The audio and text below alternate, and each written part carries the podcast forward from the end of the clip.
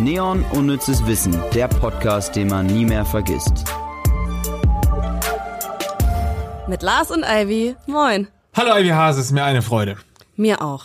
Schön, dass es Wie wieder immer. geklappt hat. Dass wir Also sitzen. irgendwie ist es jetzt mittlerweile schon so, es ist halt einfach so. Wir treffen uns und wir reden und es ist toll. das ist wie ein kleines Hobby. Ja. Ich möchte nicht mehr drauf verzichten. Für das wir bezahlt werden. Und zwar nicht zu knapp. Ja, unglaublich. Wir sind reich. Und in diesem Sinne auch herzlich willkommen an alle unsere reichen Zuhörer und Zuhörerinnen. Schön, dass ihr wieder beim Unnützen Wissen Podcast dabei seid. Ich habe wieder Bock. Ich kann gar nicht genug bekommen von unnützen Wissen, kann ich ja sagen. Deswegen fangen wir einfach auch gleich an. Oder willst du mir noch irgendwas erzählen? Nee, äh, man kann natürlich ein bisschen in die persönliche Richtung gehen, weil unser Thema heute ist ja, um das schon mal vorwegzunehmen, Verbrechen. Verbrechen. Ähm, hast bist Oh, du schon ja. mal mit Verbrechen irgendwie in Kontakt gekommen? Ich habe tatsächlich als Teenager öfters mal was geklaut. Oh, wirklich? Was aber so Kaugummis dann? Nee, Klamotten. Wirklich? Richtig, also eigentlich, wenn ich das, ich darf das eigentlich nicht erzählen, weil das ist echt nicht cool gewesen, aber ich wurde nie erwischt. Ist verjährt dann, schon, ja. Ja, ich hoffe. Ich war ja auch unter 14, also Ja, dann darfst Dann- du alles erzählen. dann, dann darf ich auch alles machen. nee, ähm, ich habe immer schön bei einem großen schwedischen Klamottenhersteller äh, die Sicherungen rausgerissen, sodass du Löcher in den Klamotten hattest und hab das dann einfach drunter gezogen. Das ist total dumm, weil wer will denn dann Löcher in seinen Klamotten haben und vor allem für so Klamotten, die eh nicht viel kosten. Richtig dumm, mach das nicht. Das ist richtig dumm, aber auch sehr mutig. Ich habe dann immer Angst, dass dann so blaues, äh, blaue Flüssigkeit äh, aus dem Sender rausploppt. Weißt du, ist es nicht heutzutage so mit den Sicherungen oder ist das einfach eine naive Vorstellung von mir, dass dann alles explodiert? Doch, das ist tatsächlich so, aber damals war das noch nicht so. Okay, und das hast du natürlich ausgenutzt. Vor allem, ich habe dann später bei diesem äh, schwedischen Klamottenhersteller gearbeitet. Na, dann hast du es ja quasi wieder zurückgezahlt durch deine Arbeitskraft, die Genau. wahrscheinlich auch nicht so gut bezahlt war. Das stimmt. Ich habe mal äh, als Kind wurde bei uns eingebrochen ins ähm, in mein Elternhaus Uh. und ich weiß noch, ich weiß nicht, wie alt ich war, irgendwie zehn oder so elf und das bis heute kenne ich noch genau das Gefühl, als ich mein Zimmer dann betreten hatte und ich wusste, da war jemand drin und alle äh, Schubladen waren aufgerissen und so und das war ein richtig richtig trauriges Gefühl, so ein richtig ekelhaftes Gefühl, kann man gar nicht beschreiben.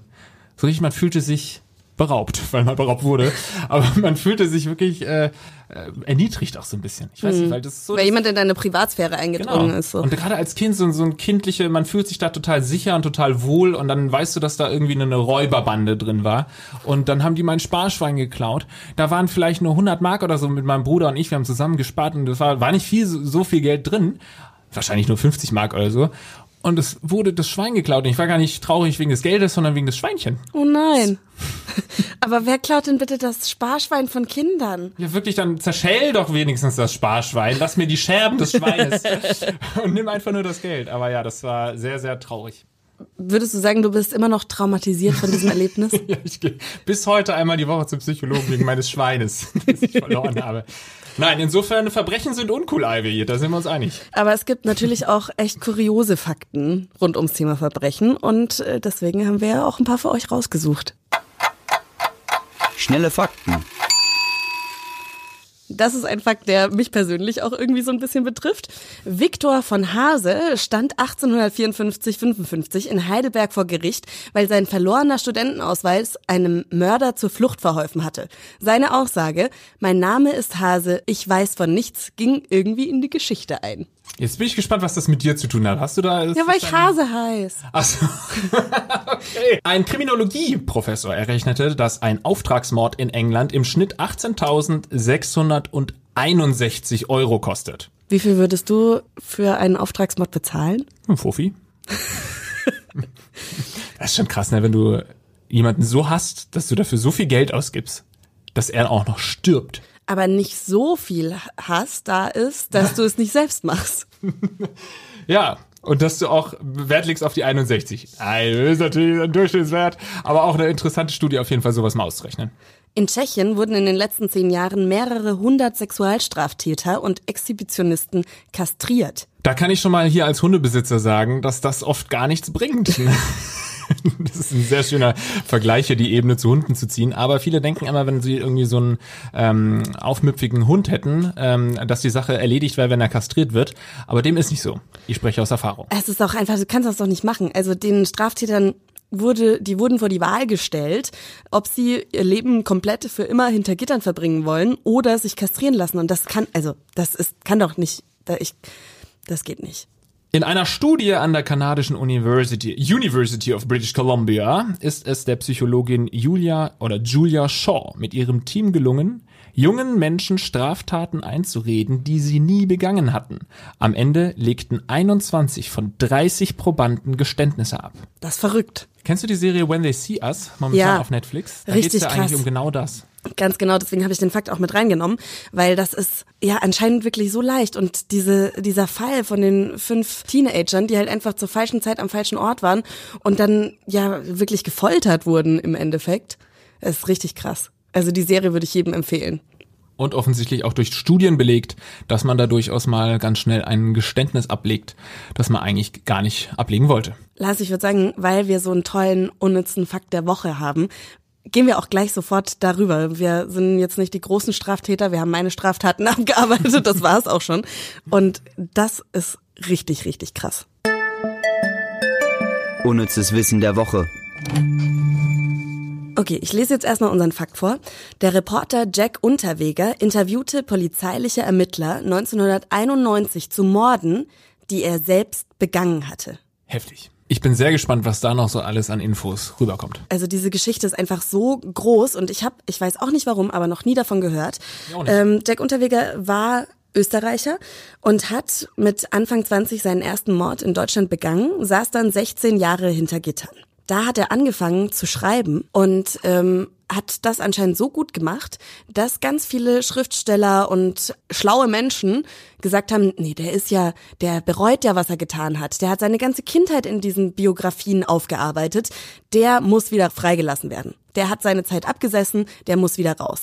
Aber als er eingesperrt wurde, wurde ihm auch attestiert, dass er eine Persönlichkeitsstörung hat, dass er wahrscheinlich wieder rückfällig werden würde. Und trotzdem haben sie ihn dann rausgelassen. Und Jack Unterweger ist dann tatsächlich in die Wiener Schickeria aufgestiegen und war in Fernsehinterviews, in Talkshow und wurde selbst zum Journalisten und Schriftsteller und hat dann tatsächlich auch Prostituierte auf der Straße befragt für eine Radioumfrage oder für einen Radiobeitrag und hat zu ihm gesagt, ja, wie ist das denn, wenn jetzt hier gerade deine Kollegen sterben, wie fühlst du dich denn dabei? Und er hat nur fünf Monate, nachdem er wieder frei war, wieder eine Frau umgebracht. Und zwar auf brutalste Weise. Vergewaltigt und dann erwürgt, also ganz, ganz schlimm und ist damit aber immer durchgekommen. Und zwar noch zehnmal. International hat er auch gemordet, also er wurde vom öffentlich-rechtlichen Rundfunk auch in die USA, nach LA, soweit ich weiß, geschickt, um da eine Reportage zu machen. Und selbst da konnte er nicht anders als morden. Es ist so heftig. Es erinnert ein bisschen an Ted Bundy und die Geschichte war ja ein bisschen früher mit Ted Bundy und hier befinden wir uns ja in den 90er Jahren, 80er Jahren und so. Ähm, da ist es ja eigentlich unvorstellbar, dass das überhaupt noch möglich ist da in der Zeit. Ja, es war aber auch einfach noch nicht ganz so aus, also so DNA-Analyse war einfach noch nicht so ganz ausgereift. Und er war dann, ich nehme es mal vorweg, der erste Fall, bei dem durch DNA-Analyse eine Schuld festgestellt werden konnte, weil er war immer an den Tatorten selbst astrein. Er hat immer Kondome benutzt, er hat keine Spuren hinterlassen und dann hat man aber endlich zum Glück ein Haar eines seiner Opfer in einem von seinen Autos, die er, das hat er glaube ich in Italien abgestellt. Da hat man ein Haar gefunden und so konnte er dann im Endeffekt überführt werden. Und das war der erste Fall, an dem DNA-Analyse in Österreich tatsächlich erfolgreich war. Und du hast ja so ein bisschen vertiefend noch mit Lydia Benecke darüber gesprochen. Ne? Ganz genau. Sie ist Kriminalpsychologin hat viele Bücher zu Psychopathen und Psychopathinnen geschrieben und äh, ich hätte am liebsten Stunden mit ihr gesprochen, das kann ich jetzt schon sagen. Aber wir hören einfach mal in unser Gespräch rein und vor allem hat mich interessiert, warum geht jemand damit an die Öffentlichkeit? Weil der erste Gedanke ist ja, das ist auch dumm. Der mordet schön vor sich hin und dann steht er auch noch in der Öffentlichkeit als verurteilter Mörder. Irgendwas stimmt da doch nicht. Und sie hat mir erklärt, was genau bei ihm nicht stimmt. Naja, also es ist besonders seine Persönlichkeit, die sicherlich das Verhalten erklärt. Und Jack Unterweger ist schon ein klassisches Beispiel für jemanden, der die Eigenschaftsmischung aufweist, die wir auch Psychopathie nennen würden. Aber Psychopathie ist ja nicht eine Diagnose an sich, sondern diese Besonderheit setzt sich zusammen aus Persönlichkeitsstörungen. Und bei Jack Unterweger gab es sehr viele schillernde Persönlichkeitsfacetten, die man schon verschiedenen Störungen zuordnen kann. Also er war ja schon sehr von sich überzeugt, das würde man dem Narzissmus zuordnen, dass er auch dachte, dass er klüger ist als andere, dass er alle täuschen kann, dass ihm die Ermittlungsbehörden niemals was nachweisen können.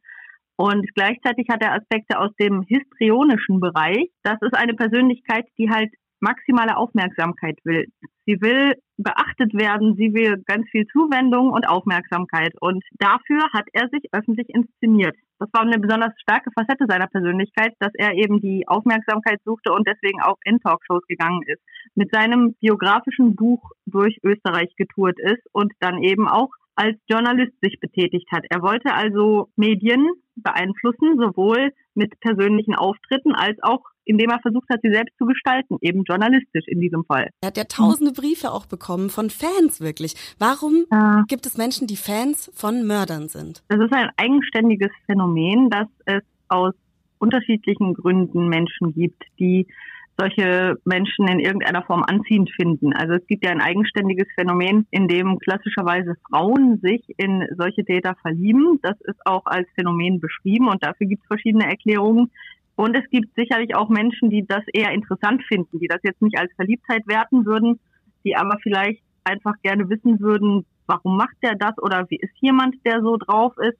Und die dann aus so einer Neugierde vielleicht versuchen, in Kontakt zu kommen. Da gibt es also sicher nicht eine Antwort für, warum die Leute solchen Menschen Briefe schreiben, sondern es gibt sicherlich verschiedene Gruppen von Menschen, die verschiedene Motivationen haben, das zu tun. Aber eine Sache noch zu der Motivation von ihm, in die Öffentlichkeit zu gehen. Er war nicht der Einzige, der sowas getan hat. Wir haben ja auch andere Täter, die zumindest Kontakt mit Öffentlichkeit suchen, wenn auch in anderen Kontexten. Also zum Beispiel Täter, die nicht gefasst werden. Da gibt es ja eine Untergruppe, die dann Briefe an Journalisten schreiben oder auch an die Polizei, die dann also auch, obwohl sie nicht geschnappt werden möchten, trotzdem wahrgenommen werden möchten als die Person, als die sie sich inszenieren.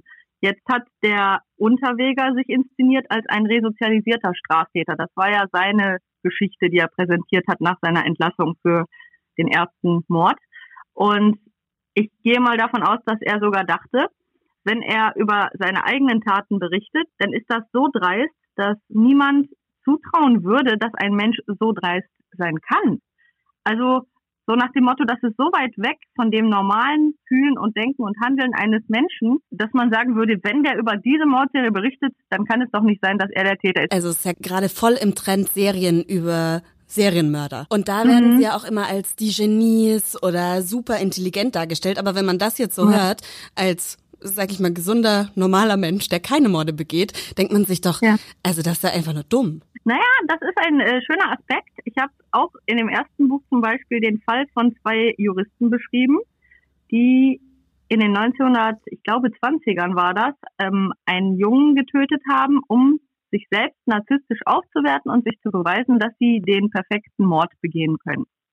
Und die haben das Ganze dann versucht zu fingieren als eine Entführung, die irgendwie mehr oder weniger schiefgelaufen ist und haben dann so einen Erpresserbrief geschrieben. Und es wäre sehr klug gewesen, und die waren beide hochintelligent und sehr gebildet, nachweislich. Es wäre sehr klug gewesen, einen Erpresserbrief zu schreiben, der möglichst authentisch wie der einer eher armen, vielleicht ungebildeten Person erscheint. Die waren aber so narzisstisch, die konnten das einfach nicht, ihre narzisstischen Persönlichkeitsanteile hier hinreichend kontrollieren. Und in dem Brief waren halt Floskeln und Fremdwörter und also eher eine sehr ausgeklügelte Sprache, die ein Mensch mit wenig Bildung kaum so in einen Brief gepackt hätte. Und allein dieser Brief hat sofort darauf hingewiesen, dass es sich eben nicht um eine arme Person handelt, die jetzt irgendeinen reichen Jungen entführt hat, um an Geld zu kommen. Also das ist ein Beispiel dafür, dass es nicht unbedingt was mit Intelligenz zu tun hat, sondern mehr damit zu tun hat, ob die Person ihre Persönlichkeitsstörungen im Griff hat. Persönlichkeitsstörungen zeichnen sich dadurch aus, dass die Leute eben im Fühlen, Denken und Handeln stereotyp sind. Das heißt, sie können aus ihren eigenen Mustern nicht ausbrechen. Trotzdem, wichtig, die allermeisten Serienmörder sind keineswegs hochintelligent. Also wird so ein bisschen verschönigt dargestellt in den ganzen Filmen und Serien, die gerade so auf dem Markt sind. Ich habe dann auch noch lange mit ihr über Mindhunters gesprochen. Hast du das gesehen? Äh, habe ich die erste Folge gesehen, ja. Äh, nee, beziehungsweise Mindhunters? Nee. Habe ich nicht gesehen. Da nee. geht's um zwei FBI. da geht's um zwei FBI-Agenten, die ähm, quasi so den Weg zur Analyse von Serienkillern geschaffen haben. Wobei Lydia da gesagt hat, sie werden schon ganz gut dargestellt, aber sie findet die Forschung, die sie damals betrieben haben, nicht gut, weil sich viel als nicht wahr herausgestellt hat. Also alle da draußen, die jetzt äh, voll die Fans von Mindhunter sind und denken, sie können voll in Serienmörder reinschauen, Vieles, was die herausgefunden haben, stimmt nicht. Unter anderem aus dem Grund, weil das alles Narzissten waren, die sie da befragt haben. Also die haben Interviews mit Serienkillern, die inhaftiert waren, geführt. Und ähm, das sind halt Narzissten, das sind Psychopathen, die nur das erzählen, was sie teilweise auch selbst von sich glauben. Und das waren auch nur die, die bereit waren, ein Interview zu geben. Also man erfährt ja immer nur das, was die von sich preisgeben. Und am Schluss sind ja die intelligentesten Mörder die, die nicht verurteilt werden. Ich finde das wahnsinnig spannend, ja. Dieses ganze Thema Verbrechen, Crime, wir haben vorhin gesagt, es ist natürlich uncool, aber es hat natürlich irgendwie so eine Faszination. Man äh, mag es, Bücher darüber zu lesen, man äh, kann jetzt Lydia Benecke irgendwie stundenlang dabei zuhören, wie sie darüber spricht, weil sie diese Faszination hat. Ich frage mich, wieso das in vielen von uns so eine Faszination auslöst. Ich glaube, es liegt auch daran, dass viele von uns die meisten hoffentlich mit Morden und Mördern eigentlich keinen direkten Kontakt haben, sondern man bekommt das eigentlich nur mit über Filme und Serien. Also hat es schon mal so einen generell so einen popkulturellen Aspekt und deswegen werden ja auch viele Mörder irgendwie so popkulturell abgefeiert oder so Serientäter. Auch nach vielen Jahren sind es dann irgendwie gar nicht mehr die, die viele umgebracht haben, sondern es war irgendwie der Typ, der irgendwie eine, ein cooler Typ war oder eine, eine bestimmte Type war, den man dann mittlerweile im Wohnzimmer hängen hat sozusagen.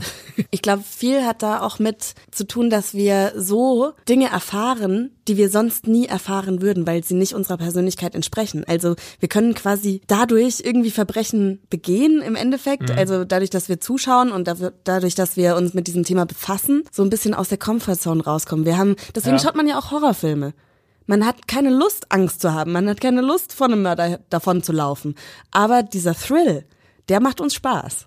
Ja, ja, das ist, glaube ich, genau so. Also ich könnte auch stundenlang irgendwelche True Crime Stories oder so anschauen. Making a Murderer fällt mir da zum Beispiel ja. auch ein auf, Net auf, Netflix, wo es ja auch ein bisschen drum ging, dass jemand geframed wurde, sozusagen. Ähm, wahnsinnig spannend. Und wie du sagtest, ne, es ist halt so weit weg von der eigenen Realität und von dem eigenen Denken, dass es irgendwie spannend ist zu hören, dass jemand doch diesen Schritt geht. Also jeder von uns hat schon mal im Kopf gedacht, oh, den bringe ich um, der nervt mich so doll, ne? Also so, den könnte ich jetzt auf den Mond schießen in dem Sinne. Aber das dann tatsächlich zu planen und zu tun, das ist halt hoffentlich bei dir und mir sehr, sehr weit entfernt. Das wird nicht passieren. genau, das wird nicht passieren. Und deswegen ist es gerade so spannend, in diese Tiefen quasi der Psyche mal einen Einblick zu bekommen. Ja, und es war auch unglaublich spannend mit Lydia darüber zu sprechen, weil man hat ja dann so so ein bisschen so, ein, so eine Binsenweisheit oder so Halbwissen durch diese ganzen Serien, die wir konsumieren und man mhm. denkt, ja, oh, ich kenne mich da aus und die kommen immer wieder zurück zum Ort des Verbrechens und die haben alle Probleme mit ihrer Mutter, aber dann mal mit jemandem zu sprechen, der wirklich auch mit Mördern spricht und sie hat das studiert, war von Kindheit an da irgendwie fasziniert von Verbrechen. Und sie sagt auch, sie findet es schade, dass wir uns popkulturell hauptsächlich für Serienkiller interessieren, weil sie beschäftigt sich auch viel mit ähm, Kinderschändern und ähm, Vergewaltigungen und das ist aber halt ein Thema, darüber wollen wir nicht reden. Das, das ja. ist was da, da schauen wir uns ungern Sachen dazu an. Das geht dann schon zu weit, ja. Aber auch die Sache mit dem, ist es jetzt dumm, was er getan hat, da so an die Öffentlichkeit zu gehen, da denke ich mir auch, ja klar, irgendwie ist es dumm, aber irgendwie, wie sie auch meinte, ist es ja auch zum Beispiel beim Werwolf spielen. Dieses Spiel, wo du rausfinden musst, wer sind die Werwölfe, Gott, wer ja. sind die, die Dörfler, ne? Geil, dass das auch jeder kennt. Wie ja. verbreitet sich so ein Spiel? Ja, es ist, es ist fantastisch. Es macht auch wirklich wahnsinnig viel Spaß, Werwolf zu spielen. Und da sind immer die super verdächtig, die am Anfang wenig sagen, also die sich so ein bisschen zurückhalten. Da weiß man immer, okay, die wollen sich jetzt nicht irgendwie reinreiten. Das sind bestimmt die Werwölfe. Und er hat im Prinzip äh, eine gegenteilige Strategie gefahren und hat gesagt, ich presch nach vorne, weil dann wird keiner mich ver, ver, äh, verurteilen oder Ja, aber seine Rechnung ist ja nicht aufgegangen. Nee. Er hat übrigens nie gestanden und was auch, finde ich, total schräg ist, er hat nur wenige Stunden nach der Urteilsverkündung, also er wurde verurteilt, aus einer Kordel seiner Jogginghose irgendwie sich ein Seil geknüpft und sich in seiner Zelle erhängt und deswegen wurde das Urteil nie rechtskräftig. Das ist auch krass. Also im Endeffekt wurde er nur rechtskräftig für einen Mord verurteilt. Aber schuldig gesprochen, immerhin. Ich hätte auch noch äh, einen kleinen Auszug aus seinem Plädoyer, das er 1994 gehalten hat. Soll ich das mal vorlesen? Ja. Nur um mal so ein Gefühl dafür, wie er gesprochen hat und wie er auch geschrieben hat, zu bekommen. Meine Damen und Herren Geschworenen. Wir sind jetzt für die nächsten zwei Monate zusammen und ich möchte kein steriler Schauspieler sein. Ich möchte es mit Ihnen so haben wie im Kaffeehaus. Falls Sie Fragen haben, stellen Sie sie bitte, und ich werde Ihnen auf alles, wirklich alles, Antwort geben. Sehen Sie, ich habe einen großen Vorteil, dass ich nichts zu verbergen habe, da ich nicht der Mörder bin. Wenn Sie mich bei einer Lüge erwischen, dann verurteilen Sie mich. Ja, ich hätte ihm geglaubt. also, deswegen, ich möchte kein Geschworener sein, ja. weil äh, das ist dann so schwer, dann hinter diese Fassade blicken, zu blicken. Ja. Und auch noch den Knoten, den er für seinen Suizid benutzt hat, den hat er bei jedem der Opfer auch angewendet. Ah, okay. Krass. Genau, und es war so ein ganz spezieller Knoten. Also echt richtig gruselig und ich bin so verwundert, dass man davon noch nichts gehört hat. Oder ich zumindest, weil ich interessiere mich für das Thema voll. Ja, wir haben wieder gelernt, man sollte charismatischen Österreichern nicht sofort trauen. Ja. Lars, Lars, Lars. Ja, ähm, aufpassen. Ich, was ich auch noch sagen wollte, ich würde mich schon allein deshalb nicht trauen, irgendjemanden umzubringen, ähm, wegen der heutigen ähm, Techniken. Ne? Diese DNA-Sache. Ich meine, damals war damals war es ein Haar, aber heutzutage, wenn dir irgendwie eine Hautschuppe abfällt, du musst ja nur mal ganz kurz irgendwie in die Hände klatschen, dann hast du ja schon so viel DNA verloren. So, das ist, es ist einfach viel zu wahrscheinlich, dass man erwischt wird. Viel zu wahrscheinlich. das ist der einzige Grund, warum ich nicht morde, ja. Ja, aber es gibt auch immer jedes Jahr noch unaufgeklärte Morde. Also es gibt Stimmt, wohl ja. doch irgendwo perfekte Verbrechen. Ja, ja. Unnützes Quissen. Mein lieber Lars, ich bin in Führung. Ja, aber ich kann ausgleichen heute. Könntest du, aber ich weiß nicht, ob du es tust. Achtung, ich fange an. Ja. Was ist in Riviera Beach, Florida, verboten und wird für Ersttäter mit 150 Dollar bestraft und Wiederholungstäter drohen bis zu sechs Tage Haft? A. Im Pyjama fischen gehen. B. Das Tragen von Baggy Pants. C. Sich Goldmünzen ins Ohr zu stecken. Nein, Geldmünzen, sorry. Geldmünzen, Geld. nicht Gold. Es muss kein Gold sein. Aber Geldmünzen. Ja, das sind diese US-amerikanischen Rechte, die teilweise schon sehr abstrus sind, diese Gesetze. Ne? Ähm, also es kann alles irgendwie sein. Ich würde jetzt mal Baggy Pants ausschließen. Denn ich würde mal behaupten, dass da einige Leute noch mit Baggy Pants rumrennen Wobei die haben auch viele Insassen in Florida. Insofern könnte das natürlich auch die Erklärung dafür sein. Und es gibt ja auch viele Gesetze, die dann doch nicht so richtig angewendet werden. Ähm, also könnte es sein, dass man dann vielleicht mal ein Auge zudrückt, wenn jemand doch mit Baggy Pants rumläuft. Trotzdem sage ich nein. Florida ist äh, ein Staat, in dem viel geangelt wird, würde ich sagen. Und Angeln ist da vielleicht auch sogar heilig, kann man sagen. Nur, was ist die Definition eines Pyjamas? Wahrscheinlich auch nicht so ganz leicht. Geldmünzen ins Ohr. Warum sollte man das A tun? B bestrafen. Vielleicht bestrafen, weil man dann im Straßenverkehr nicht mehr gut teilnehmen kann, weil äh, man nicht mehr so viel hört. Das sind so meine Interpretationen gerade. Ich entscheide mich aber trotzdem, weil eben Florida das Land der Angler ist. der Staat der Angler, sage ich. A war es, glaube ich, ne? Mit dem Pyjama. Falsch. Ma! Das heißt, ich äh, kann jetzt noch weiter in Führung gehen. Das Ding ist aber, alles sind tatsächlich Dinge, die man irgendwo in den USA nicht machen kann. Ah, in Chicago darfst du im fies. Pyjama nicht fischen gehen und fies. auf Hawaii darfst du dir keine Geldmünzen ins Ohr stecken. Oh nein, es sind die Baggy Pants? sind die Baggy Pants. Oh Gott. Ich mag nicht, wie glücklich du wahrscheinlich schon warst, als ich gleich als erstes die richtige Antwort ausgeschlossen habe. Weil ich wollte gerade trinken und du sagst schon Baggy Pants und ich halte inne. Aber nein, er ja. hat es ausgeschlossen. Ja, geil. Okay, gut. Dann hoffe ich jetzt mal, dass du nicht mit zwei Punkten in Führung gehst. Äh, dazu solltest du diese folgende, dieses folgende Quiz bitte falsch beantworten. Das Ableben von Robert Williams im Jahr 1979 war deshalb so besonders, weil er a. von einem Roboter getötet wurde, b. der erste Weltraumtote ist, c. beim Schachturnier ums Leben kam.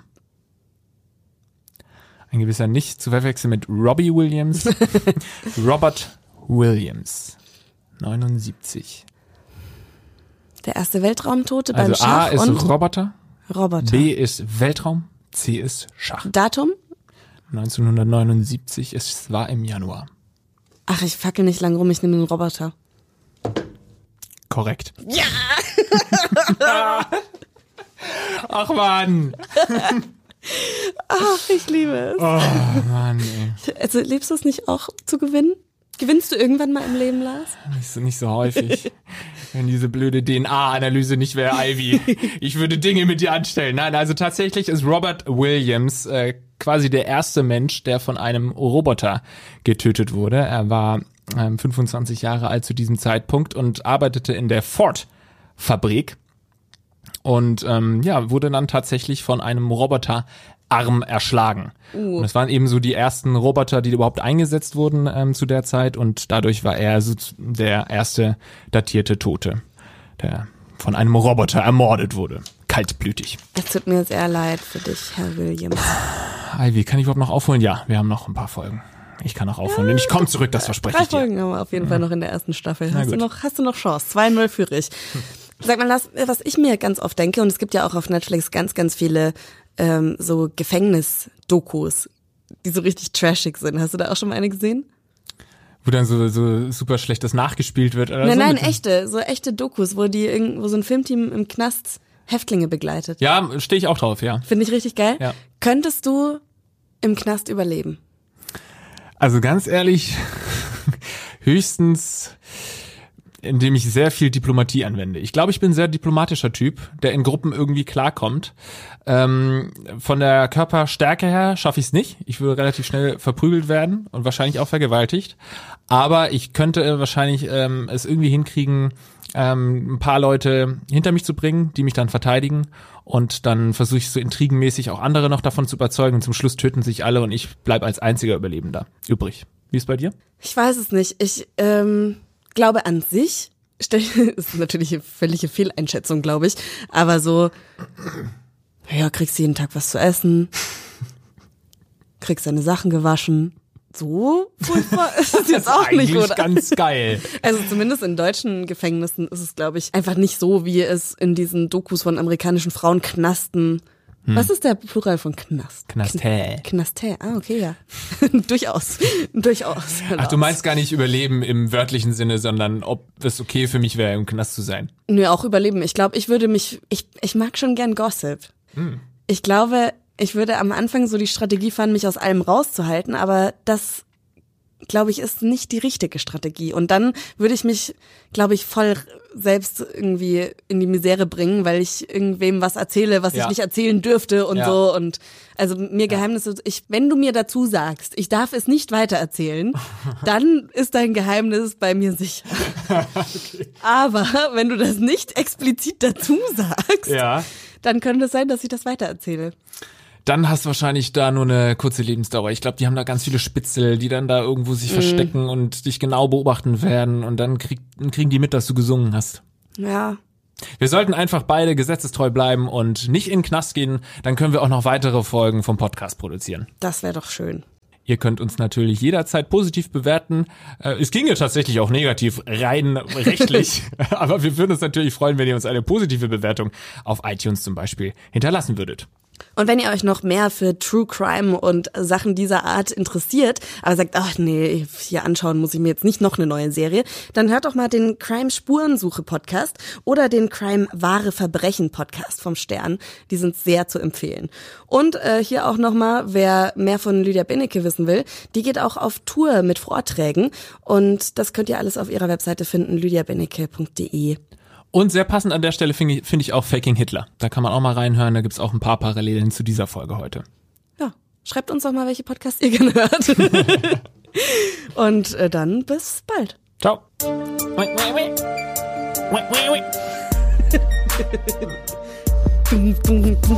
Neon Unnützes Wissen, der Podcast, den man nie mehr vergisst. Jeden Montag neu.